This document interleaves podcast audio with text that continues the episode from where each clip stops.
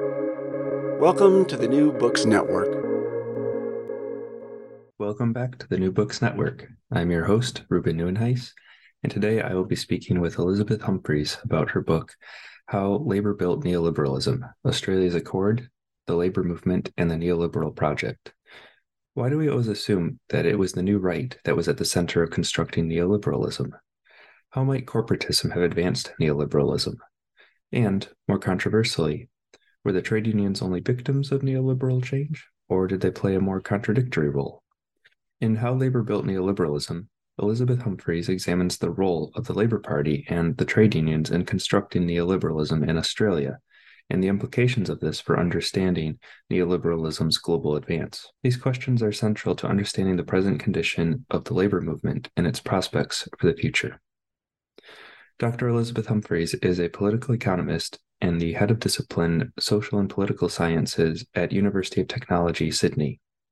She is interested in the impact of economic crisis and climate change on workers and how workplaces can be made safer and more equitable.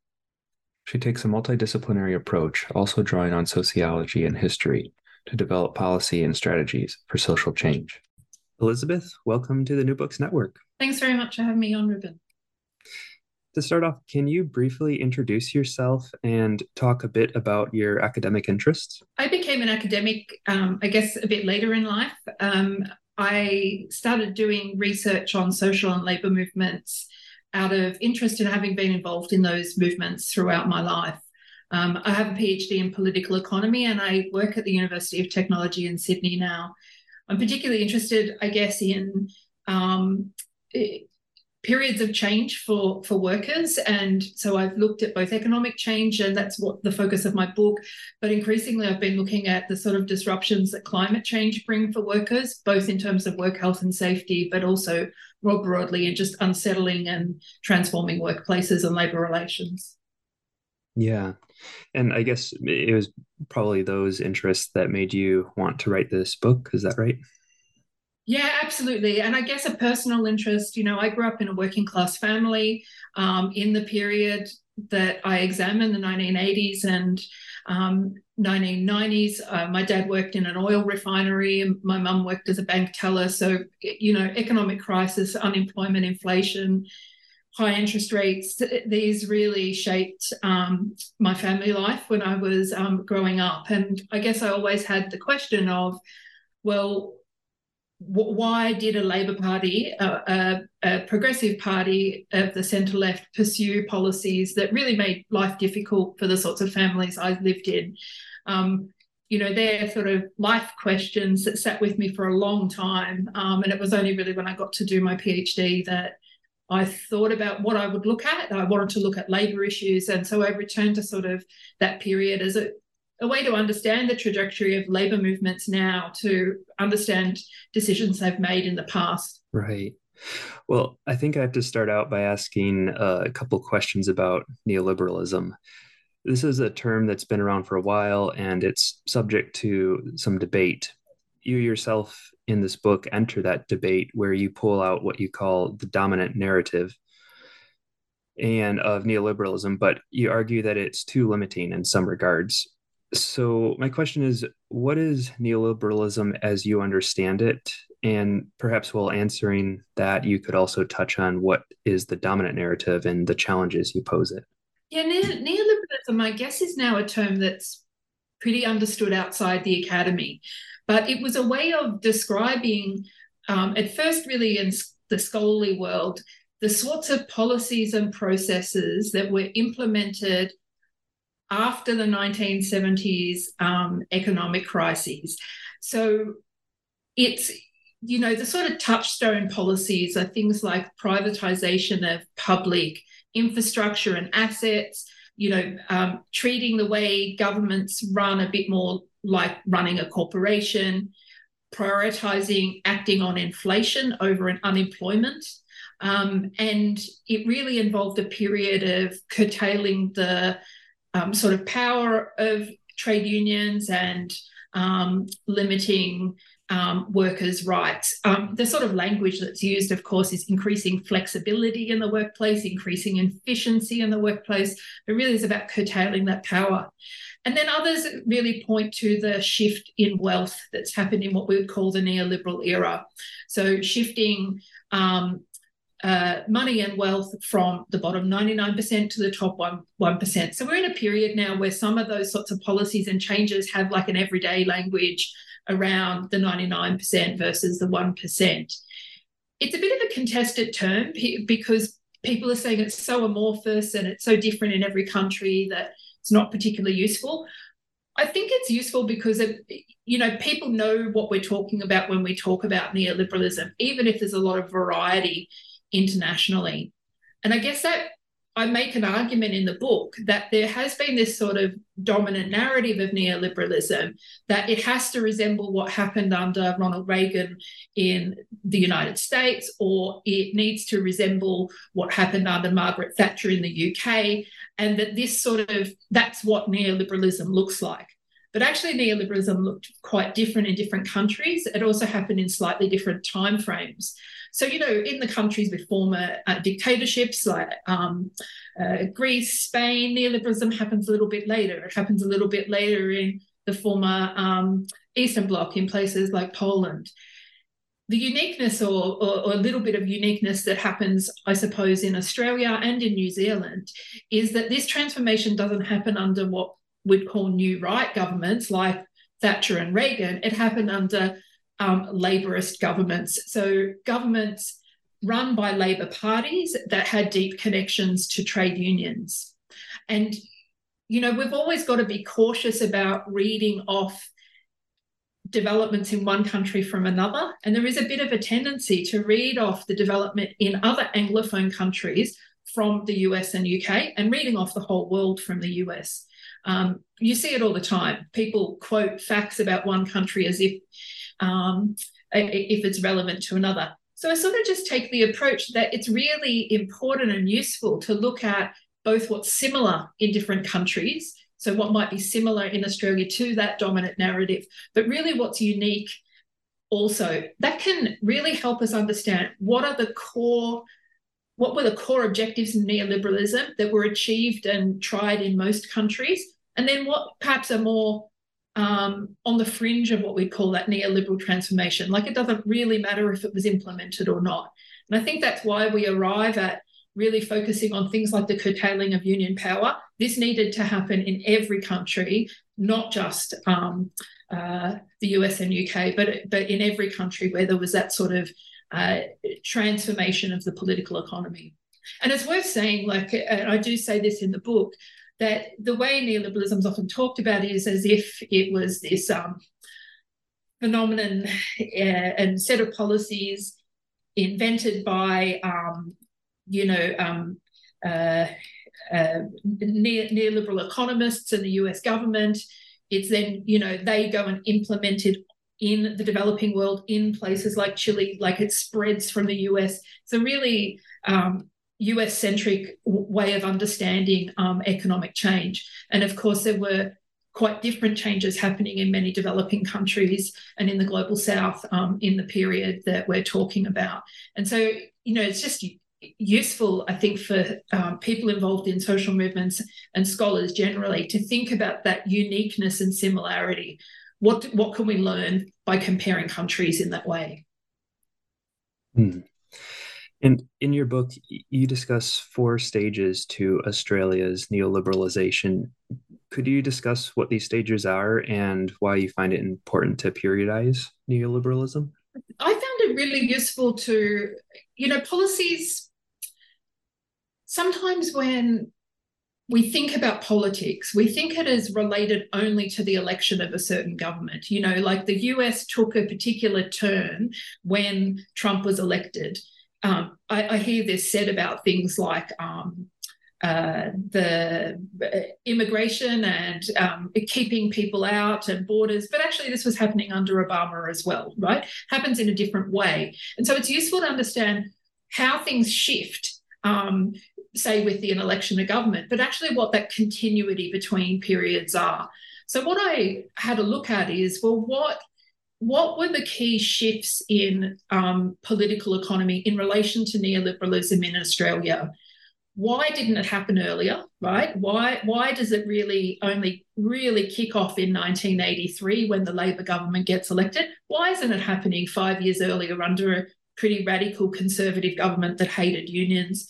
You know it's happening under Thatcher in the same time. Why not? And I, for me that sort of allowed me to delineate four periods that there was this like proto neoliberal phase where there was a lot of talk about the need to make transformations to the economy, the need to privatize, the need to float the dollar, to let in foreign banks, to, to have a whole range of changes. And people are arguing for them, but it doesn't actually happen. Then there's a period of what I call um, sort of vanguard neoliberalism. And I, I, think this is what we're talking about when we talk about the election of Thatcher, the election of Reagan, and the election of the Australian Labor Party under Bob Hawke and then later Paul Keating. It means that there's the political means in that moment to implement those policies. The power structures and the relationships um, in politics, which include um, workers and unions, shift and that becomes sort of possible. Um, the, that sort of vanguard period is where a lot of big changes happen. After that, there's a more, I talk about a more piecemeal phase where we're still like in a neoliberal era, but actually they've made a lot of the big policy in, interventions that they, they've started charging fees for going to university. It's no longer free. Um, and a bunch of those changes. I think by the time we get to um, uh, 2007, 2008, and the global financial crisis. Australia doesn't actually go into recession in that period. But by that stage, policy making in Australia and globally shifts away from just being about neoliberalism. Um, governments are sort of forced to uh, look for other policies that are going to try and help economies recover in that kind of recessionary crisis period. And policymaking becomes a bit more mixed. So, so I call that a crisis phase. And I think that's still where we are. There's still a pursuing of pretty um, conservative, neoliberal-ish policies in some, some ways, austerity. On the other hand, we've seen massive, massive government spending in order to stimulate growth through the COVID period and through the um, through the global financial crisis um, in in 2000, uh, 2008. I want to shift to ask a couple questions about the theory that you use. So, you the main theorist you engage with is Antonio Gramsci. Specifically, you utilize his concept of integral state. This is coming from the context of Karl Marx's contention that there's an irreconcilable antagonism between the state and civil society. Gramsci's integral state is a way of understanding the relationship between the two and how consent is produced among subaltern classes for the benefit of the elite. Can you unpack this? How does the integral state work? And how do you see this concept being helpful for understanding the construction of neoliberalism in Australia? Yeah, that perhaps the answer to this sort of starts with why would I even be looking at this topic, right? I, I said before it was because I was interested in the Accord in that period. This is true. But my abiding interest as someone who's been involved in activism and social change and in a trade union is what is the nature of the state?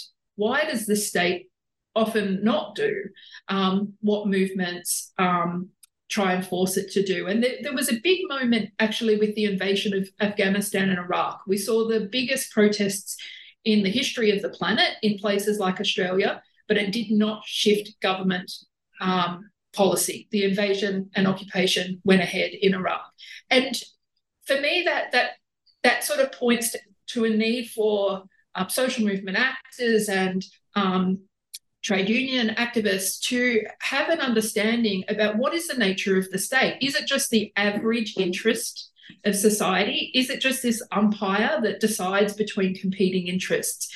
And I think when we look to Marx and Gramsci for a way to understand the state, we see that the state has its own interests, which is ensuring that capitalism is stable you know, it has a monopoly on violence in the police force and um, uh, in the military, and it uses this for particular ends.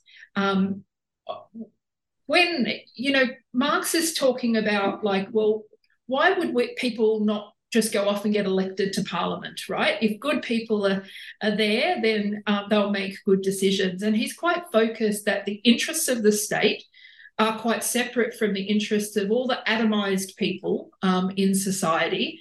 And that once, you know, sort of people, um, labor labor movement people are deputized and go into the state, they become quite separate um, from the interests of civil society.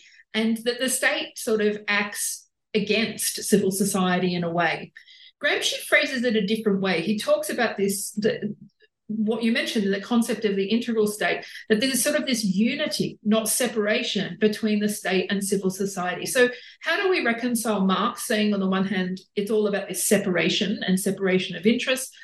On the other, Gramsci saying that these things are knitted together. Um, and I think particularly because obviously Gramsci's cleaving incredibly close to Marx's um, understanding of historical materialism, and you know he's he he's involved in a project in the prison notebooks of reviving Marxism on a non-totalitarian or anti-totalitarian basis. And I think it's because we have to understand that tension is dialectical, that the state is both incorporating dissent from civil society in order to manage it. And, you know, one way to think about it is a containerizing, right? How the state actually looks at the looks at the disputes and fights and arguments and movements that are happening in civil society, and it needs to incorporate them within state structures in a way that doesn't fundamentally challenge the state's interest in maintaining um, capitalist accumulation and expanding accumulation. Now, for me, this was incredibly helpful to understand why a Labor Party, who was representing um, supposedly um, the working class in Australia, and a trade union movement, which is made up of working people. And at the period that this all kicked off, over 50% of workers in Australia were members of trade unions. There's a really high density, a majority of workers. So, why would the unions enter an agreement that really curtails um, union power by banning industrial action effectively for that period and holding down wages. And that's that's the substance of this agreement. So if we ask like why why is this a useful way to think about um, my topic, but also how is it a useful way to think about social change generally? How do why does the state um, attempt to, I guess, manage dissent in particular ways, we can think about it even in relation to climate change now. There's a massive need to change the planet, there's clear evidence, there's massive social movements. Why do states not do things? But also, how do they like swallow up that dissent and channel it in ways that don't fundamentally interrupt um, capitalist accumulation? Yeah, and then I, I, think there was like another concept that's pretty important, and it's um, from Leo Panitch, corporatism. And in, in some ways, in my reading of the book, corporatism kind of extended the thought of integral state because it it involves a kind of disguised control measure whereby a particular group gets a representative in a ruling body. Um, but I guess yeah, I'll, I'll turn it over to you. In your book, what connection do you draw between corporatism and integral state? And can you discuss where you find corporatism in Australia's neoliberalization? Yeah, corporatism is one mechanism of the integral state, but I'll, I'll explain what we mean by corporatism. You know, in Australia, um, the country was colonized by the British in 1788, right, without um, without permission, and there were intense wars, frontier wars, um, fought between First Nations people and the invaders. Um, those colonies, uh, like the US, exist as big towns and states over a period. But in 1901, those states in Australia become federated into a structure which we now call um, call Australia, made up of different states and territories. At the same sort of time, a, a way of managing um, workers and workplaces was instituted through conciliation and arbitration. What it means is that unions in Australia have to be registered, that disputes get settled by an independent um, conciliation process that's run by the courts. And this has meant from the very start of the Australian Commonwealth, workers and unions have been highly integrated into these settlement structures within state processes.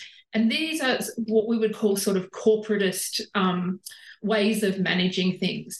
What Panitch um, is particularly focused on when he analyzes corporatism, and what I look at the book, look at in the book, is a sort of um, extension of that sort of state management through either bipartite or tripartite decision making around work and econ- economics, what we might call social contracts. Panitch examines the social contract um, that happens in the UK in the 70s, but there are other examples, particularly, this is a popular way of managing things in Scandinavia. Um, in Australia, it's a bipartite agreement that comes about in 1983 between the unions and the government. In other locations, it can also include um, industry. And so these sort of, this sort of like um, uh, this sort of corporatism, I think it's useful to think through Gramsci to, to look at that. The state incorporates people into its processes in different ways. In Australia, there's compulsory voting. Everyone is compelled to vote at every local council, state, and federal election. This is a way of incorporating the populace into capitalist democratic processes. And corporatism, in terms of this agreement, I see as another way that, it, you know, Gramsci talks about these um, like fortresses and tent, uh, like trenches, little tentacles the state has within civil society. Having this agreement, incorporating the unions into a process where they agree to things that in the end are against the interests of their workers, is one that form of that corporatism, that social contract is one form of the integral state. And that's where I see these uh, Panitch's insights about corporatism and Gramsci's insights about integral state really coming together to help analyse the specificity of Australia in the period. Mm. And I, I think that in some ways segues well to the next question, which is I think it's helpful to have an understanding of the Accord. This is something I didn't know anything about before reading this book. And for the benefit of listeners who may not know much or anything about what the Accord is, could you provide a, a very brief overview of what it is, like the, the timeline of when it was implemented, what its stated intentions were, and so on? So the Accord was an agreement between the Australian Labor Party and the Australian Council of Tra- Trade Unions, which are like an umbrella group of all trade unions, on prices and incomes. That was literally its title, the Accord. But it's commonly called a social contract. And what the agreement so the agreement came about because there'd been efforts to resolve the economic crisis in Australia through the 1970s. There were like five economic recessions in 10 years, and it was pretty similar globally. Um, the unions hadn't really been able to defeat the um, sort of repressive efforts of the government um, in cracking down on unions, but nor had um, the unions been a, um, able to sort of win um, hold up living standards of their workers. So you have both the economic crisis continuing, but you also have unions quite worried about um, rising unemployment, so many of their members being unemployed, um, falling wages in certain periods. And so this, this comes to a head in, I guess, unions in Australia and the Labor Party looking to places like Scandinavia going on tour, tours of these countries and say, well, actually, what we need is centralized planning. We need a process by which um, the unions and the government and industry come together, we make agreements, and we solve the economic crisis in a planned way. And so the Accord is that. It says that it will, that wages, because they're concerned about wages pushing up inflation, and that's a concern globally, wages are going to be held down to the level of inflation. They're not going to go above inflation. And in return for workers sort of showing um, their willingness to have that happen, there'll be an expansion of the social wage. So we're going to um, give, we're going to set up a system for workers' retirement pensions, and we're going to set up um, a universal healthcare system. There's other policies involved um, they're going. They say they'll increase um, family reunions under migration policy. They're going to expand access to higher education. Um, and th- there's a, a, few other things. They're going, they're going to reform the tax system on a progressive basis. What happens in effect? This agreement is sort of agreed in the early 80s, but it comes into effect in April 1983 when, or March 1983, sorry, when um, the Hawke government gets elected. This becomes national economic policy. Is it implemented? Not really. The suppression of wages, the um, the union's agreement to not take industrial action, this is absolutely implemented and ruthlessly enforced. But, you know, higher education is sort of expanded, but only through the introduction of fees. The tax system actually becomes more unequal. There's a whole range of privatizations, free trade agreements, uh, and all this other policy reforms that sort of against the spirit of the Accord. And there's a period of austerity. Government spending, the, the, the Prime Minister, Bob Hawke from the Labor Party, uh, makes a declaration that government spending will not go up as a um, as a proportion um, uh, to plus spending and population. And this means that th- that sort of expansionary period that unions felt they'd signed up for did not happen. And in fact, wage wages don't even keep up with inflation through several several sort of mechanisms um, real wages fall over that period. And of course, the because uh, if you think like numbers wise, if you're on a smaller wage and you're getting 5% increase in wages, and you're on a big wage, and you're getting 5%, means the rich get richer and the poor get poorer compared to each other. So you have this terrible thing where there's a Labor Party in power and the poorest 10% are having their wages curtailed and suppressed um, much more. You know, there's a lot of talk about how Reagan and Thatcher did such a good job at holding down wages and industrial action in this period, but actually, Australian Labor Party does a better job of it um, than both of both of them. It's it lasts for 13 years. That agreement it tra- it sort of transforms over this period, and there's lots of different additions. Um, but really, that key objective of um, suppressing wages and stopping industrial action by effectively banning strikes and other um, forms of industrial action is the key effect. Hmm. What um, I think you, you've kind of touched on this, but would you say that there's some particular um, highlights of the, what sort of co- cooperation went on between the Labor Party and unions in Australia during this time? I think the unions really desired a seat at the table. They felt that um, in the Fraser Liberal, and by in Australia, when we say Liberal, we mean Conservative government.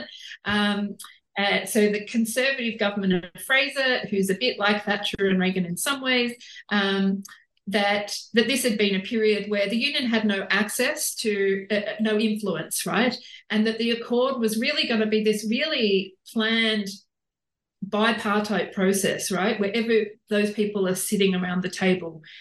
Now, of course, that presumes there is a shared interest between the state and unions, or a shared interest between the state and workers, and there isn't, right? There, there are fundamentally different um, interests going on um, in that relationship. It's also an unequal relationship. Um, the unions and workers do not have equal power and can't even, if they sign an agreement, enforce that agreement. And that's in effect um, what happened. The other thing about these sorts of agreements, and it, it's very useful to think of, to use Panitch's understanding of what happened in the 70s in the UK, is that it takes the decision making about workers' wages and conditions from the factory floor, um, as the phrase goes, or from, from the grassroots, to being decisions amongst elite players and politicians and union leaders around a table. This, this changes how, how workers' power is built and held on to and experienced um, across the workforce. So if you, for 13 years, effectively ban industrial action as a way, a direct negotiation with employers as a way to make decisions about wages and conditions. And you just make it around a table with Labor Party politicians and their friends who run the unions, of course, this demobilizes and disorganizes class power um, within the within um, Australia's working class. And so, for me, you know, it's not so much did did bad people come and make bad policies and agree to ag- agree to bad things. We have to think more deeply about what how does this fundamentally reshape the nature of the Australian working class in that period. And the key effect of neoliberal policy making and of this social contract, agreement is to disorganise um, the working class in Australia. Union density goes down from 50% to uh, um, 13, 14, 15% is what it um, has been in sort of the last um, decade. This is a fundamental shift in the way that um, labour is organised in Australia. And the key point in that, getting back to that dominant narrative, of course, this is not something that is enforced on the population in the way that Ronald Reagan goes to war with the airline, um, the air traffic controllers union, and Thatcher goes to war with the miners to implement policies and reforms around industrial relations. This is done with the absolute consent of union leaders. This is a consensual agreement. And that that points to us understanding neoliberalism in a different way. It can be made fit for purpose in different locations and different times. The way I read the history of Australia is actually neoliberalism could not have been implemented in the late 70s like some other locations because the unions were too powerful. They were at their highest density. There were peak strike periods in, in, in the 70s and in 1981.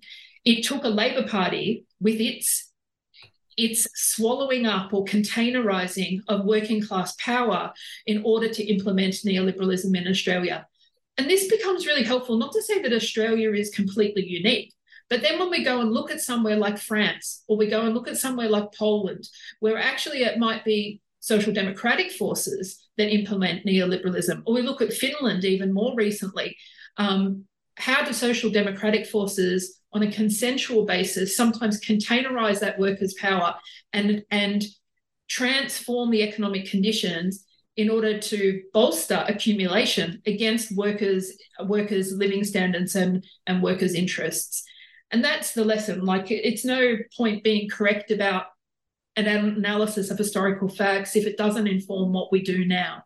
The lessons to be learned are how should unions organize in a period where states if we understand that states do not share their interests cannot share their interests and will never share their interests what does that mean for example when we're talking about something like a green new deal right is the state's interest in how we adapt to climate change the same as workers' interests in how we adapt?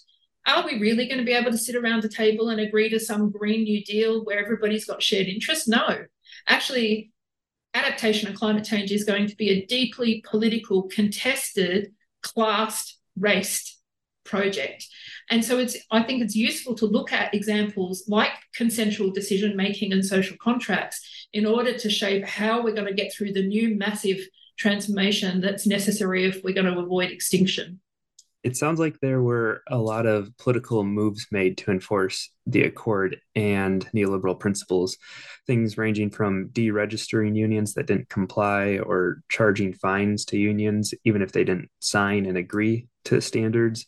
What would you say are some of the important events or just maybe some of the examples that really stand out to you? Yeah, if we put ourselves in the shoes of um, workers when this accord starts, when the agreement starts in um, 1983, there's been a period in the 70s where there's been freezes on wages under that Fraser Conservative government. And it's meant some workers' wages have really declined in real terms in that period. Um, so there's a few unions who um, try and uh, you know start industrial action in those early years of the accord to try and make up those lost wages. So if you're negotiating for your agreement fell on the wrong side of the date of the accord coming in you couldn't make them up. And so we're talking about sometimes really quite um, low paid workers and significant amounts of money like 10% of wages. So there was some important disputes in those early years. The famous ones are the Mudginberri meat workers um, and the dollar sweets, um, which were confectionery confectionery factory workers, so really low paid workers. they tried to take industrial action over wages and other conditions. And really, two things happened.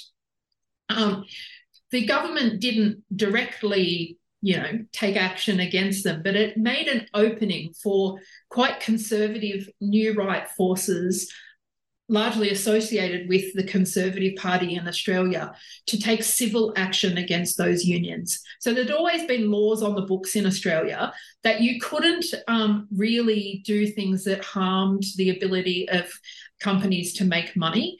And so they took the, um, and those laws had sort of been tested in the past, but the union movement was so strong. Actually, those they just became dead letter um, dead letter laws, right? That, that they couldn't really be implemented. But in that environment where these unions were quite isolated, there wasn't any solidarity from other unions. The government was against them. This, these civil actions um, proceeded. Um, two of the key young lawyers later became um, uh, key key um, politicians. Um, one was a federal treasurer in that Conservative um, Party like 15, 20 years later. And those unions were given incredibly significant fines that really um, uh, did all but destroy them. And so at the same time that happened, it, interestingly, one of the other unions that that tried to, I guess, go against the laws and um, test them out was the academics union, who were equally as unsuccessful, but not as terribly fined um, um, by it. Um, at the same time, there was one union who was much more powerful historically in Australia called the Builders Labourers Federation, and particularly um, the Victorian branch were against the Accord. And so they sort of were making noises that they were going to um, uh, not abide by the conditions, that they were going to take industrial action. And the Labor government and the trade union leadership really wanted to make sure this accord held up. And so there was a lot, again, of isolating um, unions who wanted to push back against the accord. There were other issues of um, uh, corruption in that union, and that made an opening for the union to be deregistered um, at the federal level. Now, like I said earlier, that means that if you got deregistered, um, as a union, you couldn't represent you workers in arbitration. So there's no banning of this union, but because it couldn't actually go and represent workers and fight for enterprise bargaining agreements, um, in effect, it makes it very difficult for a union to survive in the Australian context. Um, and, and, that's exactly what happened to the Builders Labourers Federation.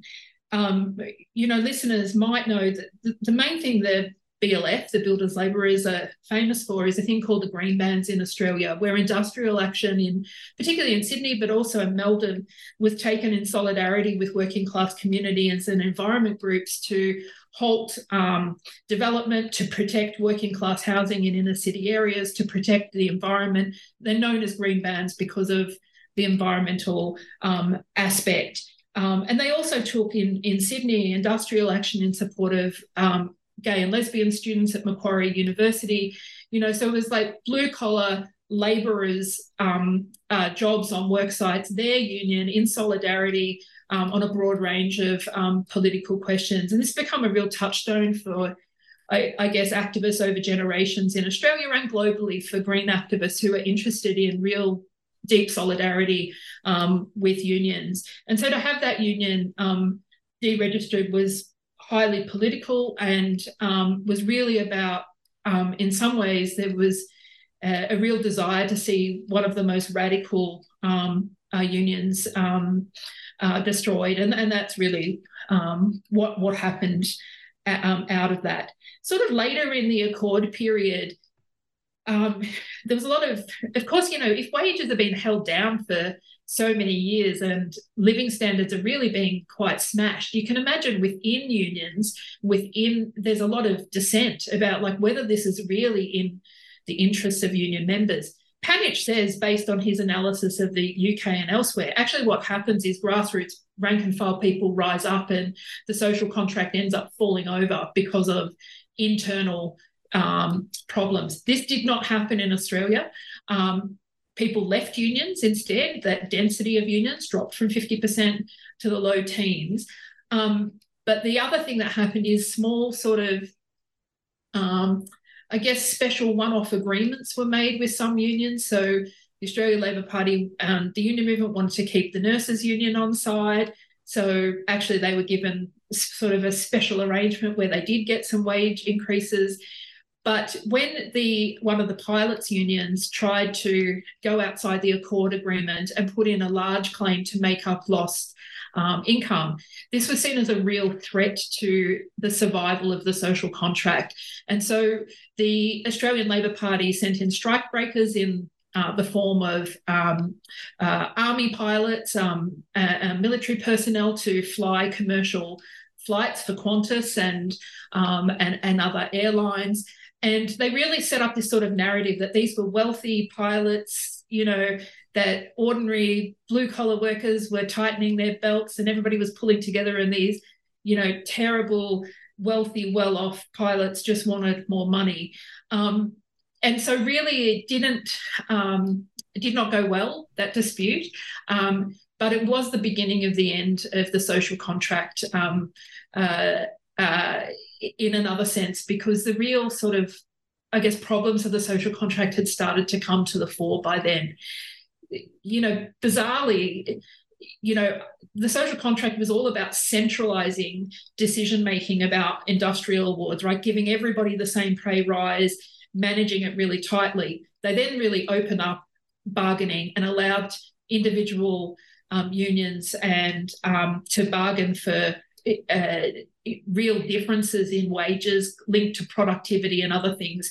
It was the start of a real deregulation of um, industrial um, uh, decision making um, in the Australian context.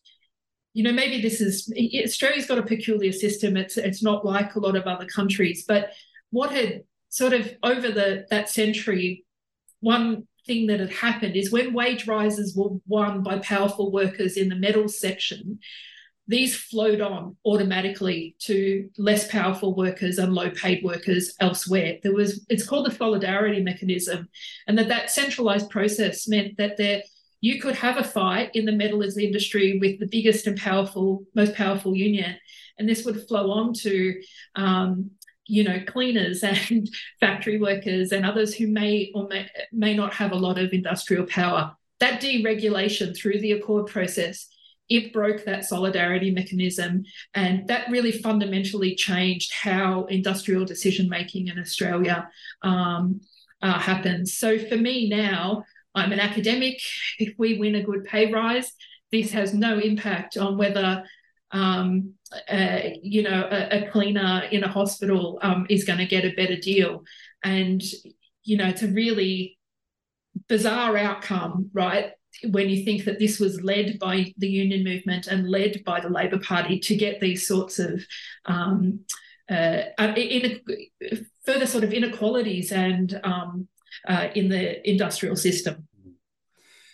So yeah, I mean, it, it's obvious from the discussion so far. The the accord did not live up to its stated intentions. It um, and that's kind of that's one of the most crucial questions that you look at in this book, um, which is why did the trade unions continue to cooperate with the accord process when it became clear that key agreements were not going to be met? I mean, this was something that went on for um, quite a while, um, almost a decade and uh, yeah, I guess that's that.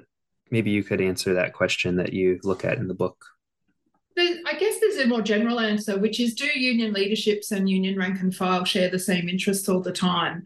Um, one big, ch- and that's in any country, one big change in Australia is um, with that hollowing out of union membership, union leaders became quite detached in some ways from their memberships. Um, unions became more top down. Decisions about conditions and wages had been made from the top. Um, and I, I do end the book with a chapter that looks at well, what if we think about the development of neoliberalism and the periodization of neoliberalism internationally a bit differently?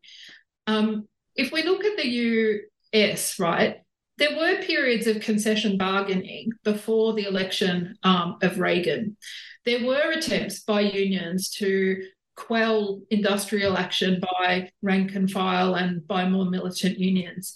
It's not exceptional um, that unions attempt to control memberships. And, you know, so I detail there using the work of, um, uh, you know, key US um, political economists and, and um, uh, labor um, and labor theorists, I guess, to you know people like Kim Moody. Like, what if we if we don't accept that neoliberalism is this fixed thing that happens overnight when the Reagan New Right government gets elected? What does a more what does a slower path of the development of these policies mean? And what does concession bargaining in the US before Reagan mean? What does it mean if you're you're leaders in a particular union are making agreements. And by what concession bargain I mean, like agreeing, if you give us X pay rise, we we say we will not go on strike for two years for the length of that.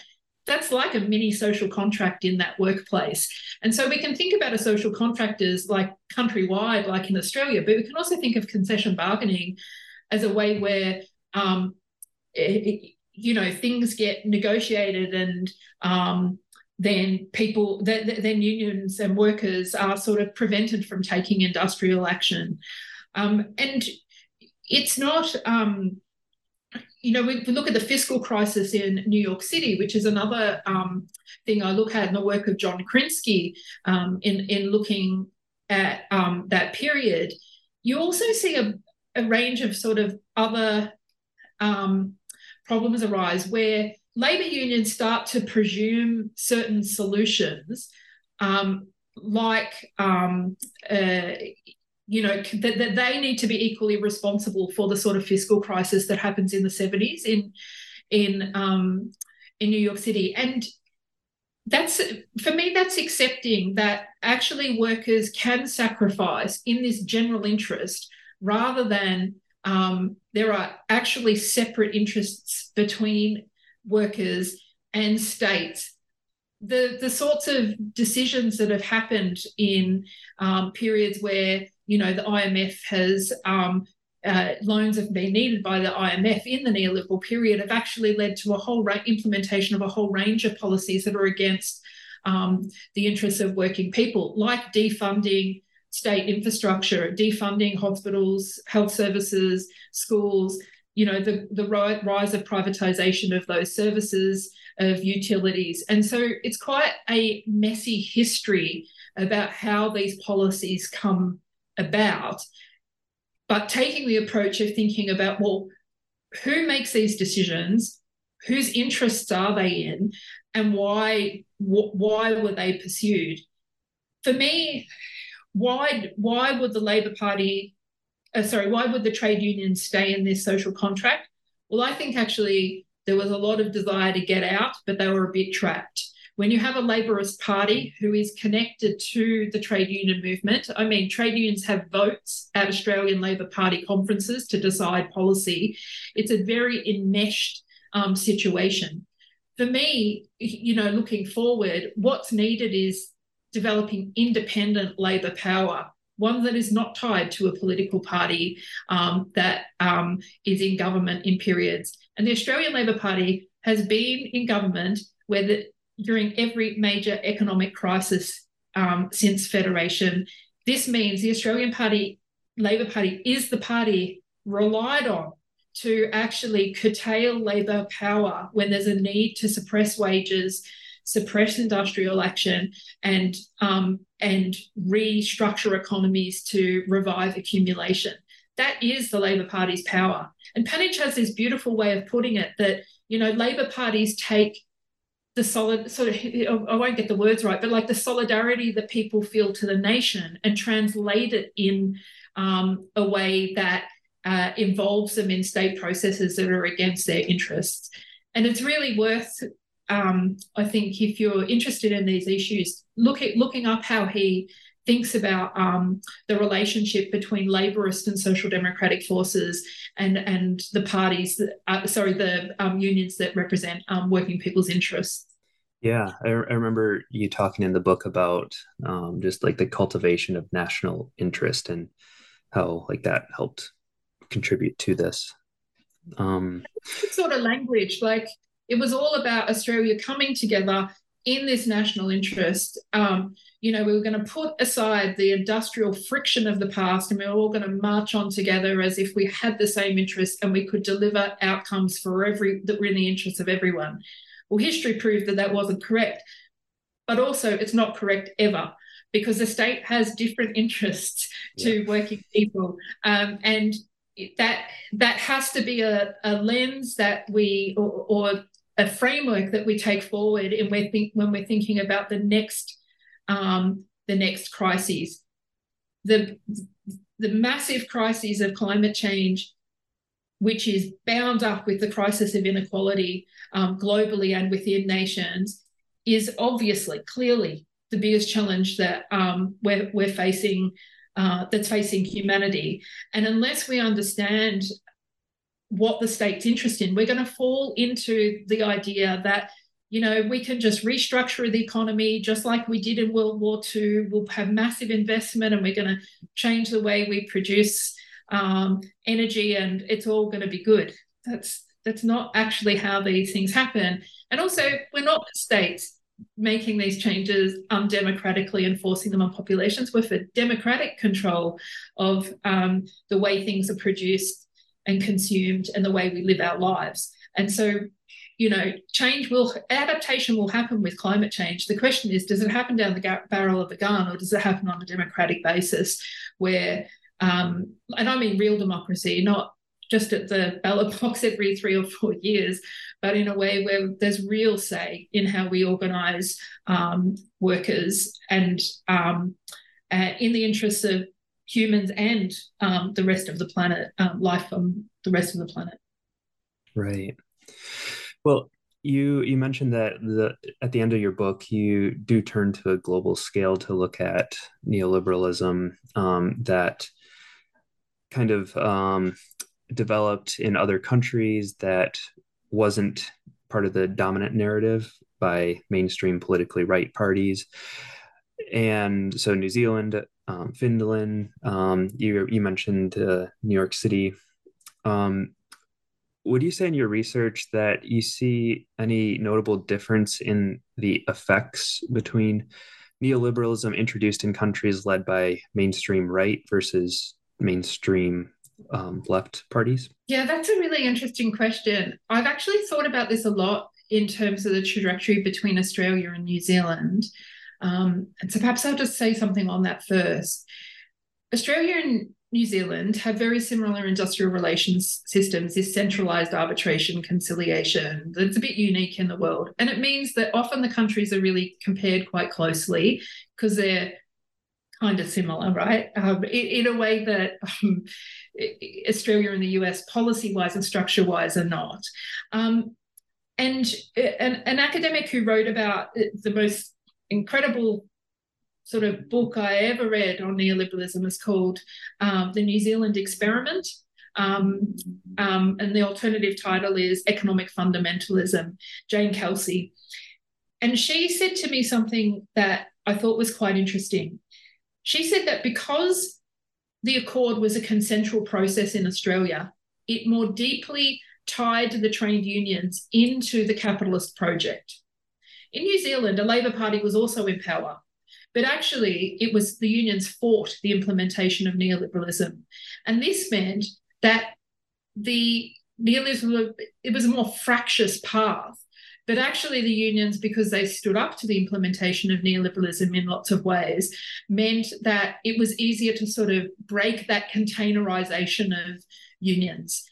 Uh, I can't say for certain because I'm not an expert on the rollout of neoliberalism um, in, in places like the US and the UK in the sort of way that people like Kim Moody are.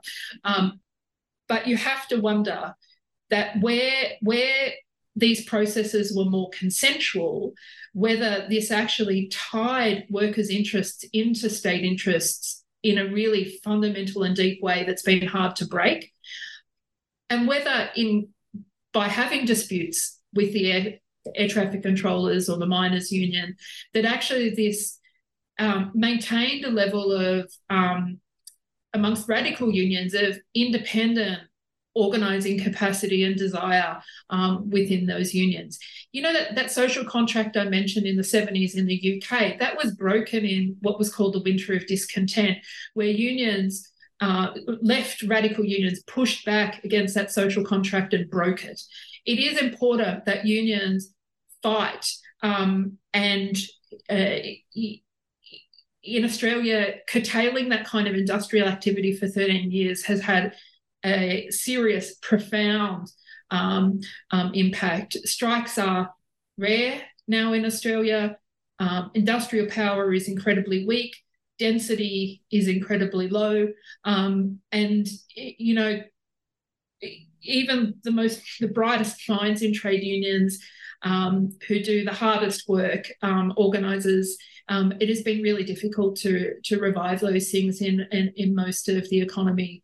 Um, and you know it's a real challenge um, in australia for like how do we actually not even rebuild? Like the unions in the past had problems. They were white and male dominated right? And actually the workforce is way more diverse than the union leadership still. What do we do to actually build from the bottom up to build um, working people's power um, uh, socially and politically? Um, it, you know we've got to understand in australia that path, that collaboration and incorporation.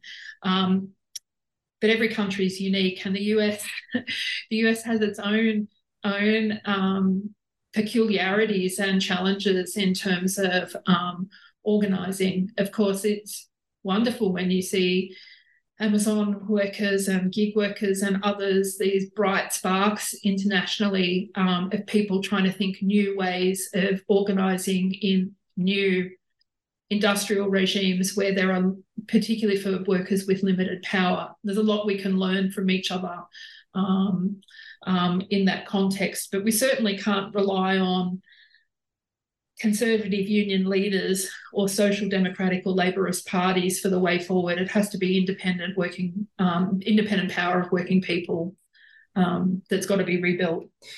As one of the last questions, do you have any takeaways that you hope your readers or listeners to this podcast will have from your book? Is there anything you want us to learn and perhaps do differently in the future?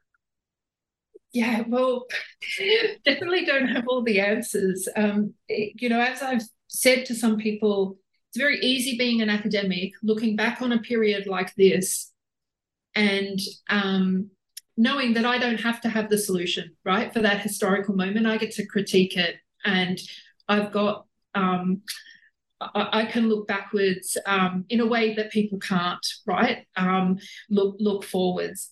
That said, for me, my abiding interest is about the nature of the state and how social movements and labor movements understand that. There is a bit of an attitude that that if we just have enough information um, that and we prove the moral correctness of something that people in power will make the right decision.